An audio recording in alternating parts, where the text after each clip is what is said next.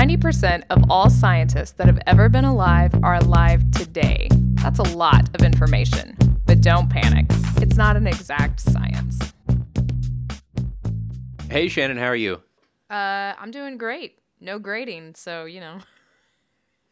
Oh, the semester is just starting. Oh, I know. We still have a couple of weeks. Um, so I've been I'm going out in the field a lot, even though there's all this El Nino rain happening, and um, it's it's been a relaxing couple of weeks. How yeah, when I was when I was back home, the rain was a real problem. We had all kinds of flooding. Oh, oh yeah, I guess so. Um, we missed out on a large portion of that. Although I will say I was a little bit of a looky loo and drove to eastern Oklahoma and uh, checked out a lot of the 15 plus inches of rain, and um, it was cool. I spent New Year's on uh, Fort Gibson Lake, so it's in you know northeast Oklahoma there, and there was a bridge that usually say uh, 15 to 20 foot sailboats can go under there couldn't have been a foot between the bridge and the surface of the lake. Oh yeah, there's a there's a mill that's largely a tourist attraction now, uh, in the same area, and the water wheel was completely underwater on the side of the mill. rendering it slightly inefficient. Yes, But, uh, so that was uh, that was interesting. We did talk about El Nino a few shows back and said it's normally warmer and wetter than usual, and it's proving to be the case. Uh, it certainly is, although I think we're about to go into a cold snap, unfortunately. Um, I'll try to survive. It's nothing like you have in Pennsylvania, so. Say it was seven degrees when I got on the bus this morning. I don't even understand what you said. and that's Fahrenheit. Ooh. Okay, so my 43 today didn't seem so bad. But yeah, so it's been pretty busy. We just got back, so trying to catch up, you know, get out from under the pile of email and conference reimbursement paperwork and data requests from the conference. And also, we've got school children coming through the lab this week for demos, which is a lot of fun. Uh, that's super great. Um, we're in the process, and we're almost done building our interactive topographic map module that I know school kids and college kids alike are really going to love. You know, those big interactive sandboxes that it projects a Oh, yeah. projects a topographic map and it reacts to you moving the sand, and I'm super excited about it. Those are pretty neat. I, somebody had those one of those at AGU either this year or last year. Oh, it's always the most popular thing. Um, and it's sitting in our basement right now. And yeah, I can't wait to. You can make volcanoes with it and oceans, and it's going to be the best lab ever. Nice. So, I've uh, in some of our talking offline know that you've got a New Year's resolution about note taking. um, maybe. What are you going to try to do this year? Oh man, I am. I'm gonna try to vow. You know, we talk all about like all these efficiency things, and I've sort of already protested my not protested, professed my love for Evernote, and I just upgraded it, and I'm going to vow to use it to its fullest extent. Because now it All does right. cool stuff like you know clipping pieces of web pages and saving articles for reading later and basically I have like three notebooks. I don't know how to do anything else with it. so that is my tech resolution is that I'm going to embrace and use Evernote and I'm sure I'll be complaining about it 5 months from now. I was going to say in a few months we have to check in and see how that's going. Yes, yes we should. But well, we last week we started talking about map projections and went over some of the basics. But before we go into part 2 of that, I thought we should talk about some recent news that's been buzzing around just the last couple of days. Uh right, exactly. And this is sort of right up your seismological alley. Um and of course we're talking about the supposed H-bomb test in North Korea. Right. So there was a initially about magnitude 5.1 event located in North Korea that was suspicious because it was in the same area as previous nuclear tests and had a very similar waveform as previous nuclear tests. And then, lo and behold, uh, not too much after that, they came out and said we detonated a hydrogen bomb. Right. But that may not be the case. and I, I- I would say it's kind of cool, but it is cool because you're actually using the seismic signature and you can tell more than just hey this was a bomb i mean you can tell the difference between an h bomb and a plain old run-of-the-mill nuclear bomb right Well, you can't directly tell the difference between the bomb types, at least not that I know of. no but, But- energy outputs Yes, energy is the key. This was a relatively small bomb, we can tell. And I don't think, and from what I've heard from others, it's not really physically possible to make a hydrogen bomb that has that little energy output. Yeah, that's that really small. Yeah, that that's what I had heard too. Um, and they're talking about even a, a sort of a failed hydrogen bomb would still have a larger yield than what it looked like seismically had occurred. Um, so that's pretty interesting. It'll be interesting to see in the next you know couple of weeks when people really start to understand that seismic data. You know what the exact numbers coming out of that test are. Right, and I'm going to link in the show notes a short YouTube video. It's just a few minutes long. It's really well done. It's from the folks over at Minute Physics that talk about how we try to tell when an illegal nuclear test is done. And it talks about using seismometers, it talks about using hydrophones underwater, infrasound in the air, and then here's the the key part. So now that we are suspicious that this has happened, they are going to be looking for isotopes at isotope monitoring stations around the world, as well as flying isotope sniffing planes in the area, oh. trying to pick up anything that would have come from an atomic or hydrogen bomb, and that's where you can tell the difference. Right, exactly. That's a that's a more direct measure, not an energy estimate, but a direct measure of the materials that were inside of it.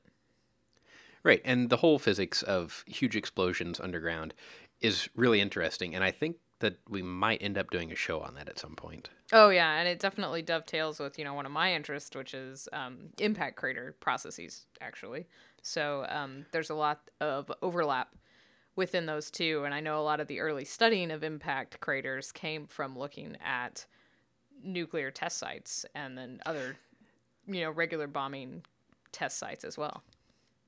Right, if you go to Google Earth and look at the Nevada test site, it is a little moon looking. Mm-hmm. That is But- for sure. We should get on to maps because I'm not sure how long we're going to go on about this. I think there could probably be like parts 12 and 13 to to this because as I think we talked about last time, this map making business it's really complex because we're looking at this globe and trying to put it on a flat piece of paper. And it doesn't work very well. yeah, putting the, the 3D world on a 2D surface is pretty hard. And at AGU, I actually saw an effort to have an actual 3D globe that was projected from the inside with data on it. Ooh. Uh, how, so people are realizing it, it, looked really nice, and people are realizing the need for 3D visualization. But this globe cost over a hundred thousand dollars, so Yeah. the maps are still cheaper. Yeah, probably not going to be carrying that around with you anytime soon. Right. Um, but you know, we say you know Earth is a sphere, and it's all this math to try to make this sphere fit this rectangle of map. But I mean, that's not exactly true either because we're not really just a sphere.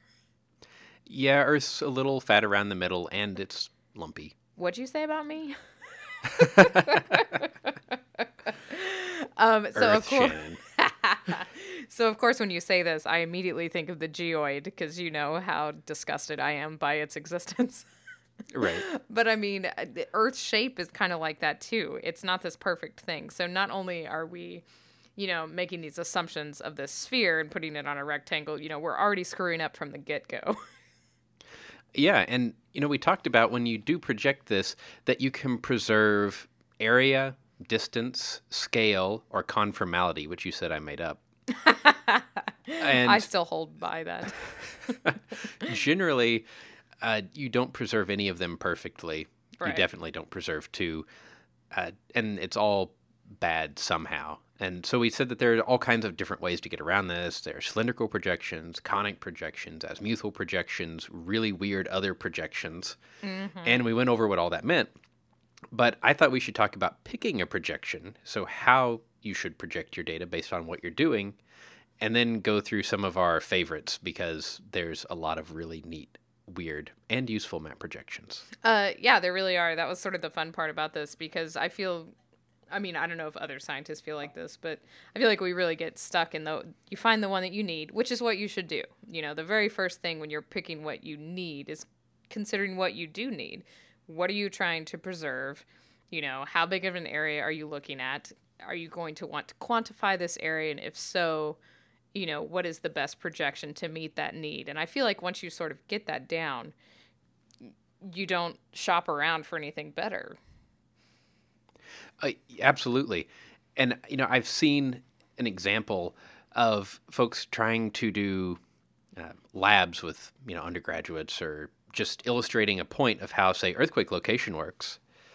Yes. And they have the stations plotted on a map that doesn't preserve distance, and then they're drawing circles. Um, so I'm sure I'm guilty of that. and that just doesn't work. And another thing that we see a lot is say you have uh, basically a scatter plot on a map, and you're looking at how dense the dots are. Uh, this could be anything. This could be locations that an illness has been reported or anything like that. Mm-hmm. That would be a dot density plot. And if you don't plot that on a projection where area is equal across the map, then you can delude yourself as to where the dense and sparse areas are. It could be completely wrong, be just because of your map projection. Exactly, and it's not something you think about, especially if you're not sort of in that earth science mindset. You know, if you're that's a really great example because if that's what you're looking at and then you determine that there's this density and you go to search for these environmental issues that are say causing some kind of sickness you know you're really missing the point all simply because you've mapped it on something that isn't accurately representing, you know, the spatial scatter of your data. Um, that's actually a really easy point to illustrate. And I even did it in at the end of my intro class in December. We talked about, you know, climate change. That's sort of one of the last lectures we do. And we look at averaging um, global temperatures.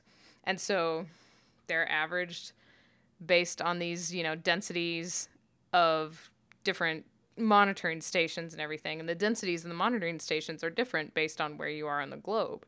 And then you put that into a computer program and you really want to preserve that sort of spatial area and it doesn't necessarily do that just based on your projection that you're using and it was a really easy visual thing to see you know, how we're overestimating temperature in some places, underestimating it in others, all based on how you plot your data.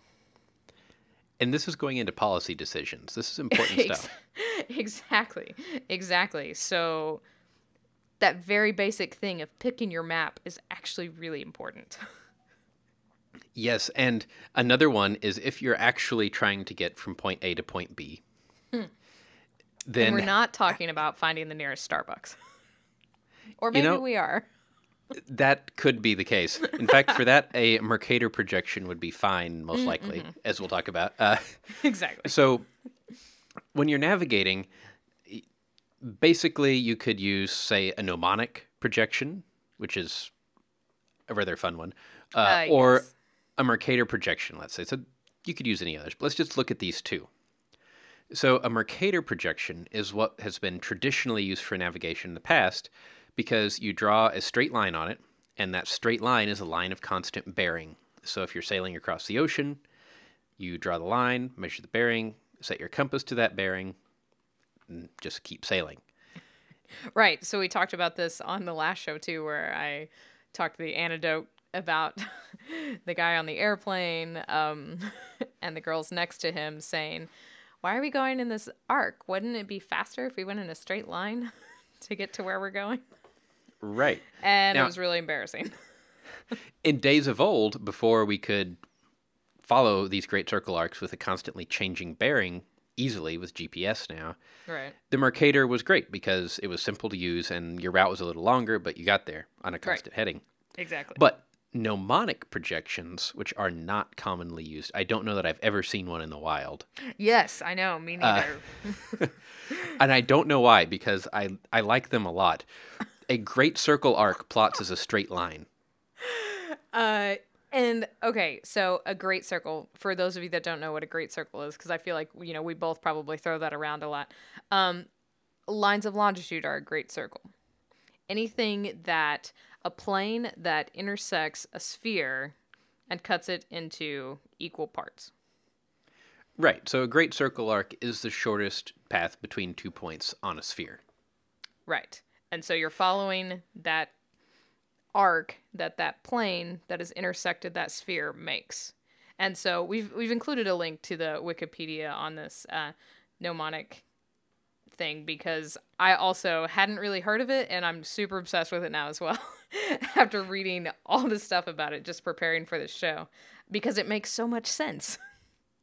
Yeah, and after talking to, uh, granted, okay, the gnomonic projection looks rather weird. Oh yes, yes. Uh, but thinking about it in a sort of scientific plotting data way. Right, and I mean, talking to uh, one of my colleagues about this, he said, you know, all of these projections are really mathematically simple. And some of them were done for probably the sake of saying, look at this mathematical projection we can do. Oh, yes. So on this Wikipedia link that we have of a list of all the map projections, that is very obviously illustrated eh, because you can sort them by date. And so yes. I did that just to look at that. And it seemed like everything done from like 1940, well, not even that, 1920 on was just let's tweak this thing with some, you know, sort of mathematical voodoo and see what it makes. Yeah, but um, when you look at this projection or others, you look at it and you know somebody was thinking. And what's cool? Because these are clever. yes, and this gnomonic, I mean, it's attributed to uh, Thales. I, it says possibly, so I don't know how good the actual research is on that, but from 580 BC. So this is pretty old. Yeah. um, and it gives a really good look, you know, towards the center, but obviously you get distorted as you get closer to the edges. I mean, really distorted. Um, but I will say, and try that, to try to find your home on the map. It's hard. Oh yeah, yes, very hard. but this makes a lot of sense to me um, because I sort of I work with great circles. It's a thing that we do when we're talking about reconstruction of continents a lot. So that made a lot of sense. I thought it was really cool, and I thought it was cool. This is sort of one of the oldest ones as well. That you take this, and then you can do some math voodoo, and yield a whole bunch more of these uh, projections that we're more familiar with. Yeah, and you know this this is a good point. So we're talking about all these projections that look weird, but are elegant and are great for doing data plots on and doing data analysis. But when you go to share your results, you don't want to distort the data wildly, but you need to have some aesthetic component because we've talked on and on and on about aesthetics.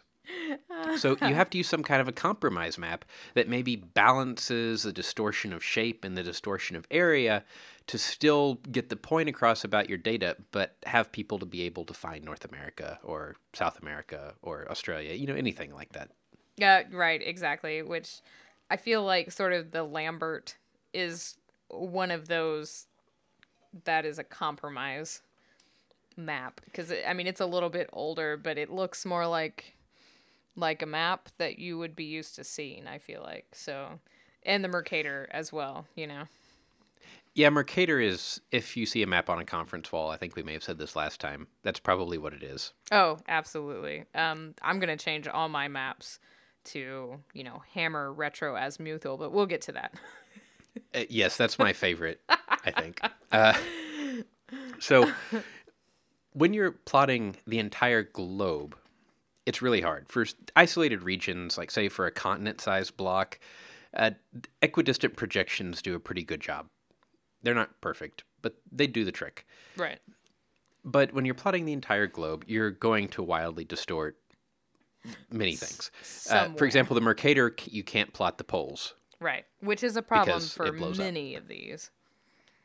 right, uh, except the ones that are polar oriented, and then the equator's weird. right. So there are some compromise maps. I really like the Robinson projection.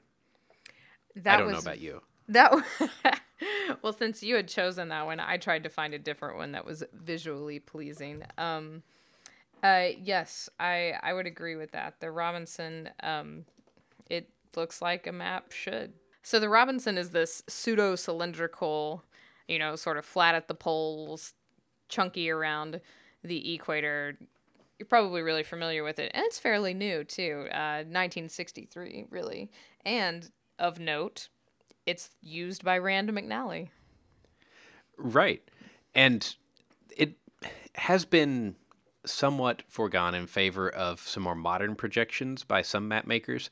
I will say I do not like the modern projections like the Winkel tripel as well as I like this. Hmm. Okay, that's interesting. Um, I wonder if that is uh, when I figured out that the Robinson was the Rand McNally one. I wondered if that's why it was so appealing. Was just because I mean I still carry around a Rand McNally atlas, um, and my road trip companions are always rolling their eyes until we lose service, and then they have to get out the Rand McNally map. Um, so you know, yeah, I'm and I mean, so that as well. there is this thing called Tissot's indicatrix, and I will probably be corrected on the pronunciation of the name. uh, it's a French mathematician's idea, and it's basically a way to see. You put these identical circles all over the 3D sphere, and then you project those circles with the map, and it visualizes the distortion. Uh, and so comparing things like Robinson and Winkel Tripel, you can see, well, okay, the Winkel's a little better in the indicatrix, but I think it makes things look a little goofy. Uh, yeah, but is it goofy or is it more correct? You know. You know, that's maybe it's because it's what I grew up with, but I do like that projection. Uh, it does all of these worldwide projections, both Robinson and Winkel Tripel. There is no north arrow because north changes depending on where you are on the map, which can be a little confusing. Uh, right. Unlike yeah, the Mercator. exactly. And uh, I don't, the South America is so skinny in the Winkel tripel. um, It is. so I really liked when we were talking. I mean, the Robinson. That's it's beautiful. It's what I'm used to looking at because I'm obsessed with looking at Rand McNally when I was little. Um, but I liked this armadillo. Did you look at the armadillo? I, I think I missed this one. Uh, so the armadillo projection, I was trying to find something just visually pleasing, right? Just something that I was like, that looks like the Earth we live on, and maybe it's because I like toruses so much. Not the this not the star sign. one. Um, so it's from 1943. Um, it's listed as other in its projection type. um, Yeah. because that's what it is. Um, it's not conformal, and it's not equal area either. Um, and it says that it instead it affords a view evoking a perspective projection, while showing most of the globe instead of you know hemispheres like other projections do. Um, I think it's really interesting, and so it's basically the whole globe projected onto half of a torus. And it's called the armadillo because as an armadillo curls up, that's sort of what it looks like. It's like a rounded sort of well, it's a torus. Yeah. So and uh, it's kind of interesting looking. I mean, unless you live in Australia because it gets kind of gets cut off there at the sides, but yeah, Australia gets cut off, and it says in the strict projection, New Zealand doesn't show up at all, but most of them add it. right, yeah. So Yeah, 'cause you could scoot it over a little. it is interesting. It looks like you cut the wrapper uh, down a line of longitude on a globe and just unwrapped it. Yes, yeah, basically. That's So links in the show notes, but definitely take a look at this. I've never seen it, and maybe I'll use it sometime just to see what happens. Yeah, I think it's a it's sort of a different way of looking at it, and it, it looks even though it's two dimensional, it looks less rectangular, you know, than a lot of the maps, and it sort of evokes the actual shape of the Earth in my mind, as opposed where the other ones don't. So, talking about the shape of the Earth, you found some websites that will blow your mind and delayed the recording of this podcast because we were competing. it's so true. Um, so I don't remember where I saw this somewhere not very long ago, and it's this website that compares the size of anything to Africa, basically. And I remember, and I know I mentioned this in last week's show, because I always think of that West Wing episode with the cartographers for social balance, Social right? equality. Yes. yeah. and it's so crazy. So you can pick any part of the world and basically drag it over Africa and see how distorted your own personal worldview is. Um, and, and you can do other things too, like Brazil versus the United States. You know, Right. uh, Brazil's huge. Yeah, this mean, is pretty mind blowing, really. Uh, yeah, I mean, the Brazil from top to bottom is larger than the U.S. And I don't think we really get that when we're looking at a map. And how tiny the UK is, that one always blows my mind. Yeah. like it's it's very little. Well, and then you found this thing that is called the Mercator puzzle. And if you don't fully get what we're talking about, about area distortion, you need to go load this up and play with it for five minutes. which will ha- be much longer than five minutes. Uh, yes. So it has these little outlines on a Google Earth interface or Google Maps interface that you can drag around, and you're just trying to match them to with where they are actually on the planet. And Right, as you drag them, the shape of them changes to match the projection, uh, the Mercator projection. So they're little bitty at the equator, and as you go towards the poles, they blow up until they are very big and start curving around to, across the top of the map. And I thought that this was sort of silly when I saw it. I was like, oh, well, this is not worth putting it in until I realized how much of the distortion it actually shows. Because if you try to drag something onto Antarctica, you see what the Mercator projection makes Antarctica do, which is Yeah. ridiculous. And there are three pieces that I still have not figured out where they go uh, Oh, after I'm- our few I'm- minutes of playing. I'm down to just one. I only have one left. Oh boy, you might beat me. Uh, so this is super great, and that's linked into the show notes, and you should definitely go do it. Um, this is one of the best things I've seen that shows the distortion. I wish this existed for a bunch of other map projections as well, because this would be a great sort of high school, well, heck, it would be a great college level um, exercise to show, you know, what is physically happening, like what the math is doing to what you're envisioning your world looks like. Yeah, and you know, I think that it's probably Mercator because that's what Google Maps uses. Right. It, yeah, that's that's what I figured too. But there has to be a way to to change it. And I think this is an excellent, excellent teaching tool. Even just this one is an excellent teaching tool. I will very likely in my intro non-science major classes um, have students play with this.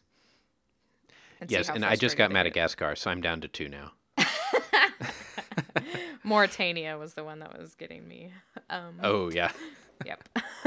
so that's really cool. And as you can tell, it kind of blows your mind about thinking about this stuff because you think you have a good idea of what your spot in the world looks like, but you don't. no, not at all. Which I think leads us into some of the stranger projections. Um, I'll let you describe your pick because, mm, yeah, this is weird. Yeah, so last week we had linked in the notes, and I'll link it in again this week. The list of 6D map projections on Wikipedia. And this is a projection from 1910.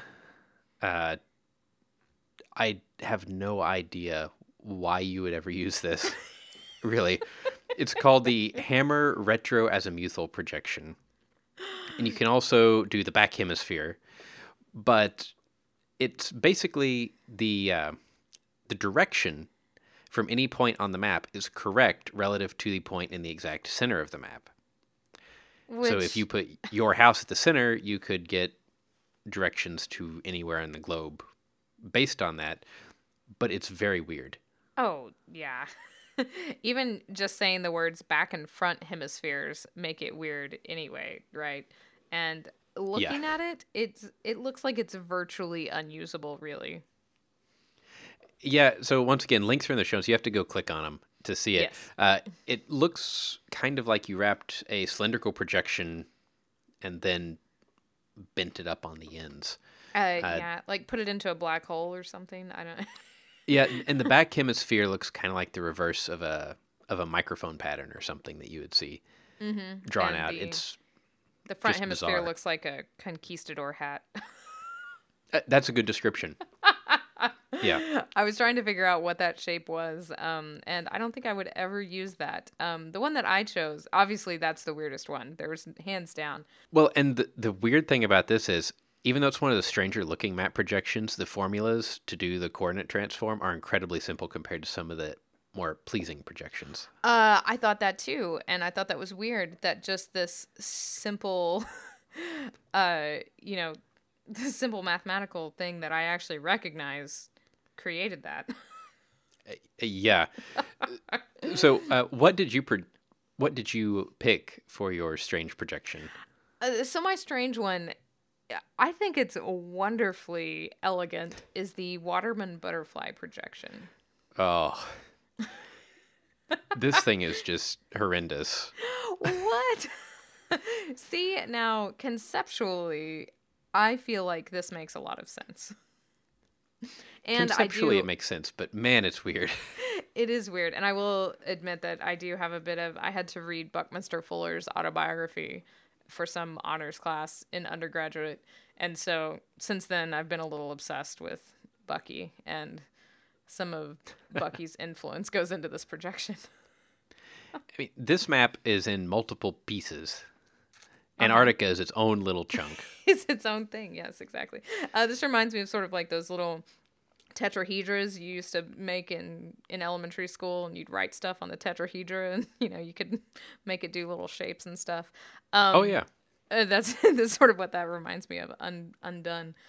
Um, it's really interesting, um, and it's from this specific one is from 1996, but it it goes from the late 1800s. Cahill, who was an architect, sort of had this butterfly map principle at first, and he used a lot of sort of Buckminster Fuller's Dymaxion projection, which this is all linked in the Wikipedia article, but if you're familiar with what that looks like, it's sort of like that. Um, and it basically unfolds the globe into these little polyhedron shapes. And I think it does a good job. Okay, in my mind, it does a good job preserving sort of continental shapes versus each other. Yeah, the shapes look pretty good. I don't think that it strictly actually preserves anything, but No, I don't qualitatively it, it doesn't look too bad. Um, but I just it's pretty.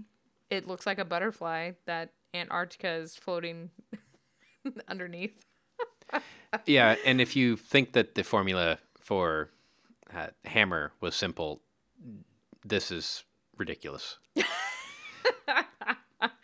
Uh, everything that has to do with Buckminster Fuller is ridiculous. That's some serious geometric voodoo that's happening. Um, but but I really do. I mean, Antarctica is floating down there, but it gives a much better idea about its size relative to everything else. Because I think looking at that Mercator your whole life, you just think that Antarctica is just massive diaper on the globe, you know, and it takes think up it's like big straight space. line.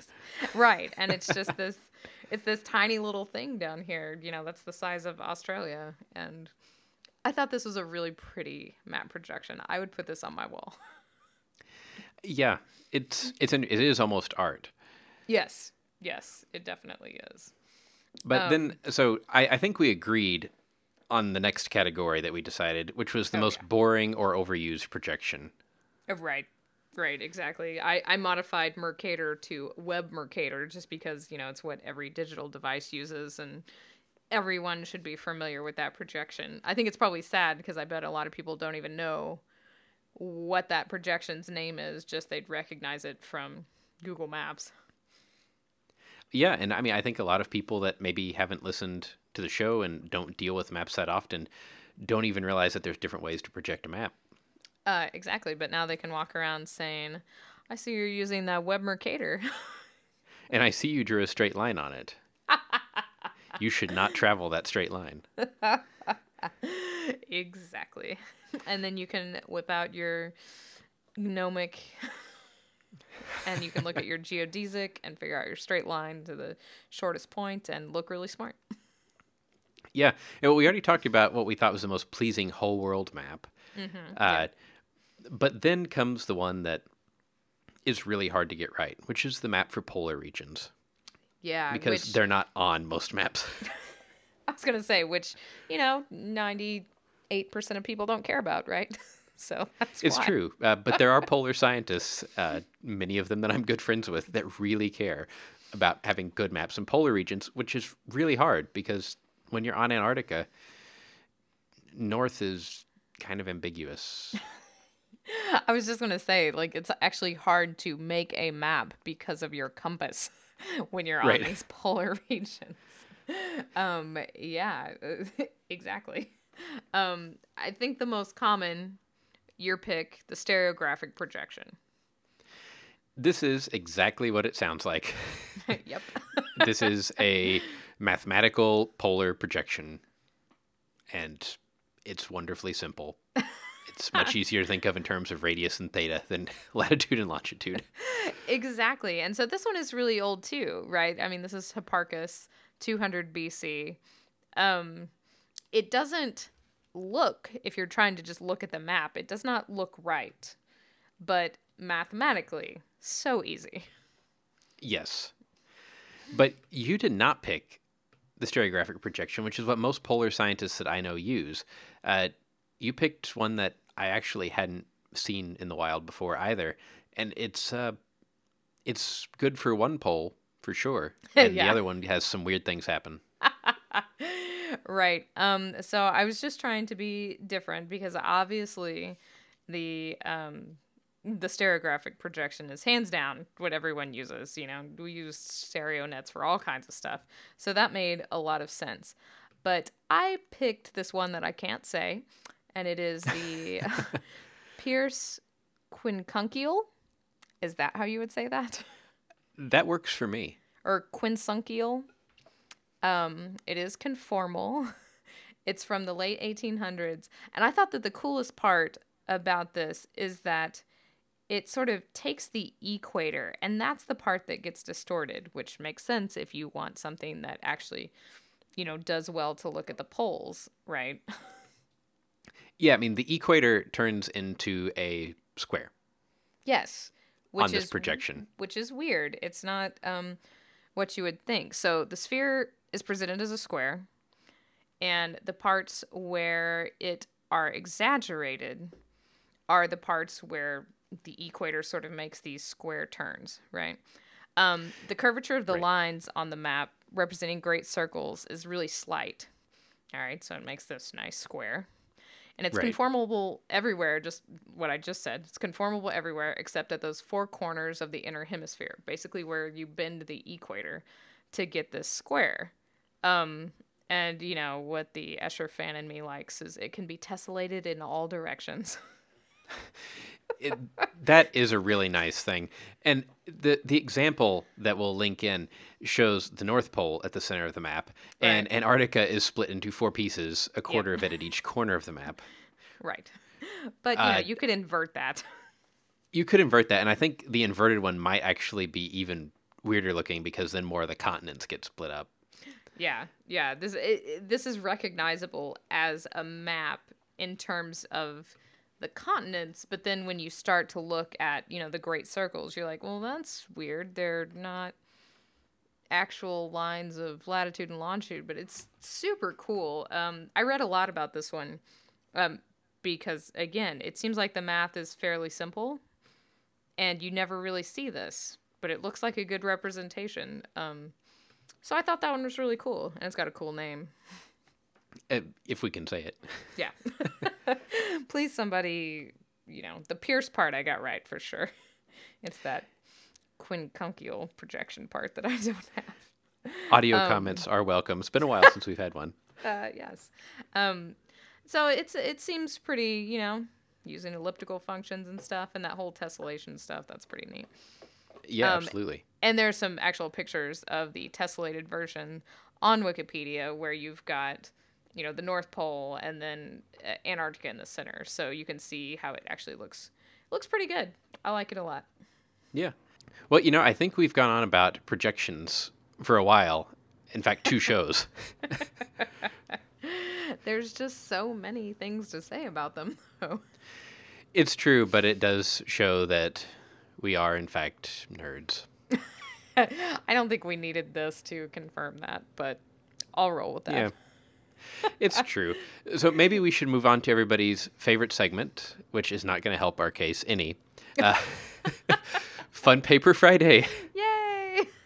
Oh man. So, you know, we just said that we're nerds, but I didn't understand this paper. You know, this one definitely made me think we should be teaching more about finance. Or we should just stick with our jobs and not worry about any of the stuff.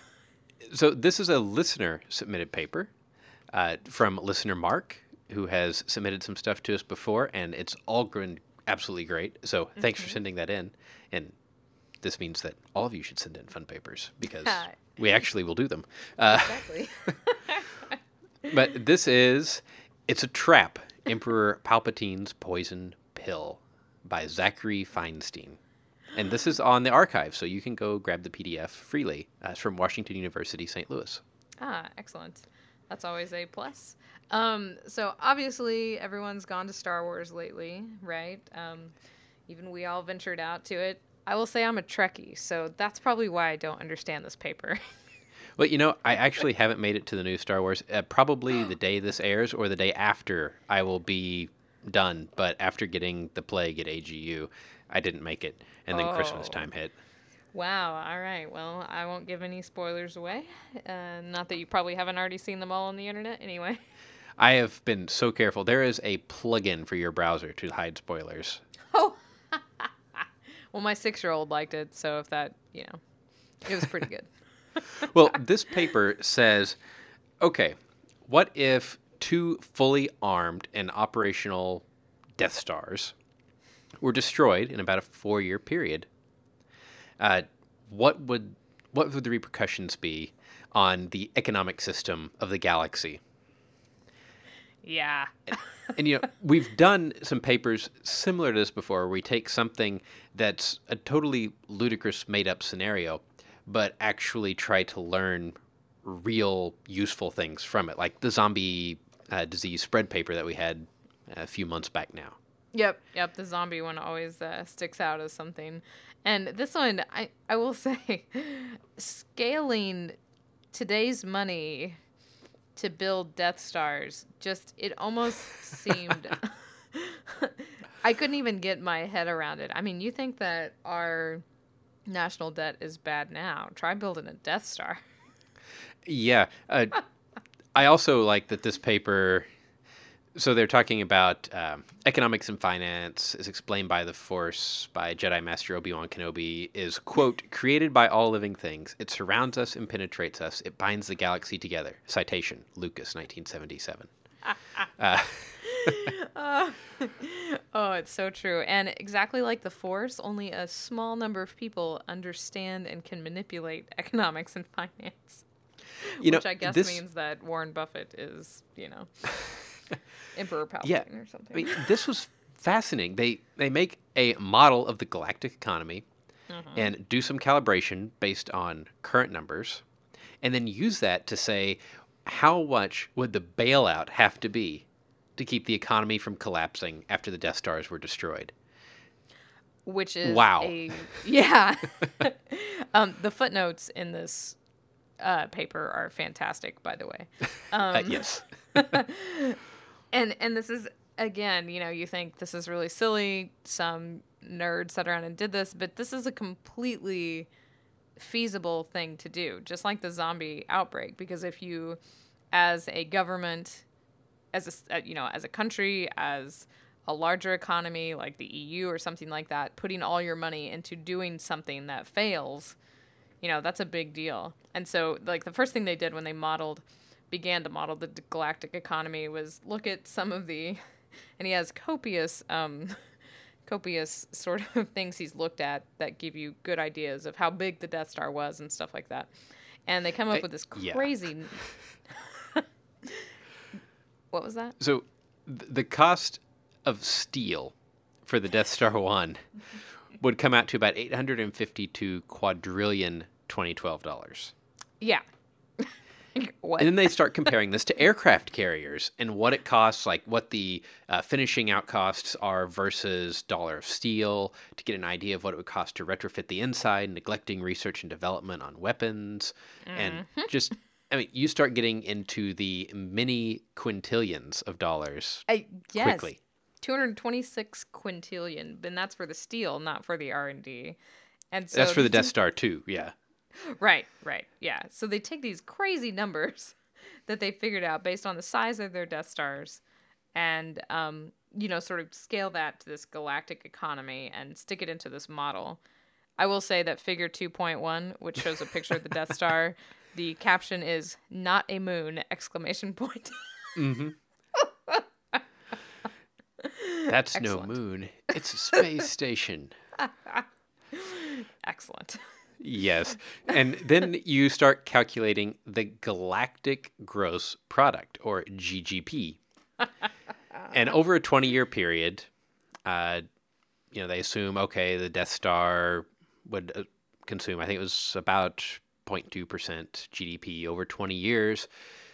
And knowing what the Death Star cost, using the atomic bomb project as a comparison for how much GDP or GGP is going to be consumed, they say that over the 20 year period, the GGP was about 92 sextillion dollars or 4.6 sextillion dollars per year. which is so crazy. Um, I loved how they compared this to the Manhattan Project. You know, like our biggest weapons expenditure, which is feasibly what the Death Star would be as well. Um, Exactly. that's kind of cool. Um, and so I love this. Uh, they say the intergalactic banking clan, right? So this Right. national bank that is known to be too big to fail because it was nationalized following the Clone Wars, according to Wikipedia. Uh huh. Wikipedia is a great source for this kind of thing. exactly. And so now we've set up this banking system, which I don't understand because I'm a geologist. but the whole point is to talk about the financial crisis and what you need to get to get bailed out of this when these Death Stars fail. Yeah, and they start talking about like what the markets would do after the Death Star 2 is destroyed. And they say, well, let's look at the 9/11 terrorist attacks and how much the Dow Jones and S&P 500 went down immediately following that. And let's look at fake tweets that said there was terror attacks later, like in 2013, and they can even cause market drops just out of fear of an attack. Uh, Uh, yes, I had that highlighted as well because they said that fake tweet from the AP in 2013 caused a 1% drop in a four minute window before they corrected their information. and that doesn't sound like much, but it's enough for some people to lose their shirt. Oh, right, exactly. And had it not been corrected in four minutes, what could have happened? Right. So, And they basically, given what happened in real life, then they think that uh, this battle would have caused the galactic market to drop about 20%. Uh, and that's before you talk about any defaulting on government debt or anything like that, which is obviously going to happen. right, right, exactly. This is where the finance gets a little complicated. Oh, yeah. Uh, I don't have there's- anything highlighted past this because right. I, there's a, there's a lot of talk about like what kind of insurance you would have, and basically there wouldn't be a lot of insurance because you would just assume this galactic bank is too big to fail, and yeah, I lost it in the um, big banks. There's a lot of really good footnotes trying to explain this though. Well, but the end picture here is that the Rebel Alliance would need to prepare a lot of money, like 15 to 20% of the GGP, to keep the entire economic system from collapsing. Right. Right. And that basically would be entering a Great Depression space equivalent. Um, well, you're kind of losing losing that point because it's a Great Depression, as he points out, of astronomical proportions. yeah. um, I was actually sort of surprised by that twenty percent. That's a lot, it would've been especially when your yearly GGP is, what was it, $4.6 sextillion dollars or something? That's a lot of money. Uh, yes, it is. I just would have thought the percentage would have been better. The, the sextillions of dollars, I quit thinking about. I Uh, just yeah. focused on the percentages after that. Um, but it's a really, uh, it's a really in depth, as you can tell from neither one of us being able to understand it. I mean, it's a really in depth treatment of this galactic economy, and it is seeking to model, you know, something that we've put a lot of money into, and it fails. Now, how are we going to get out of it? Yeah, and you know it's worth looking at the references too. There are some funny ones like Wikipedia, but there are also some serious ones that talk about the Federal Reserve System and things that I should probably know more about. Honestly, uh, mixed in with papers like a serious paper called "How Much Would It Cost to Build the Death Star." Uh, right. And um, there's another one in here that I have highlighted to look at. Um, we the people, this isn't the petition response you're looking for, which yeah, is also, you know, a serious thing. I mean, using Star Wars, but trying to understand it in the concept of an actual economy. yes, And So- the scary one, Twitter trading influence laid bare by fake tweets. That's really scary. uh, yes, it is. Social media is fascinating. Oh, yeah. but you But- should like us on Facebook. yes, yes, you should. You should like us on Facebook and uh, follow us on Twitter and all of that. And if you don't follow our friends over at the Orbital Mechanics podcast, you should go check them out. And also, if you don't follow some of the comic strips that we talk about, like XKCD or the PhD comics, it's really worth going and looking. And I know you had a favorite PhD comic. Oh, I did. So I totally linked this one in because I feel like it's the struggle that we've probably both been going through since we sat back down at our desks at this past week. Um, and I'm sure a lot of people feel the same way. So I'm not going to give it away. I'm going to make you go look at it. It's linked in the show notes if you aren't already on Jorge Cham's email list, like I'm assuming we both are. Yes. well, I think that's probably where we should wrap things up. But if anybody has any comments or things that you think we missed or uh, maybe stated incorrectly, or you just have some input for us, maybe you'd like to send us fun paper that you would like to hear us discuss, there's a lot of ways you can do it. Shannon, how can they get a hold of us? Uh, yes, I would please like somebody to tell me how to pronounce some of these map projections, and you can do that by sending an audio comment or a good old fashioned uh, dictionary quote to show at don'tpanicgeocast.com. Um, as always, we're on Twitter at don'tpanicgeo. John is at geo underscore Leeman, and I am at Shannon Dulin. And until next week, remember, don't panic. It's not an exact science. Any opinions, findings, conclusions, or recommendations expressed are solely ours and do not necessarily reflect the views of our employers or funding agencies.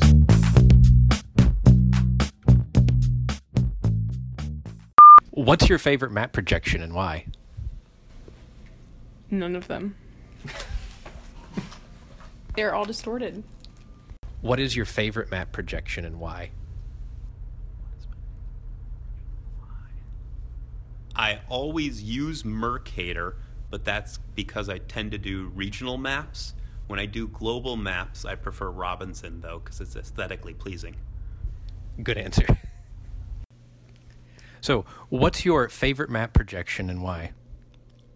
My favorite map projection. I have no idea my favorite map projection. I suppose what is the standard for ArcGIS is my favorite because that's what I've used the most.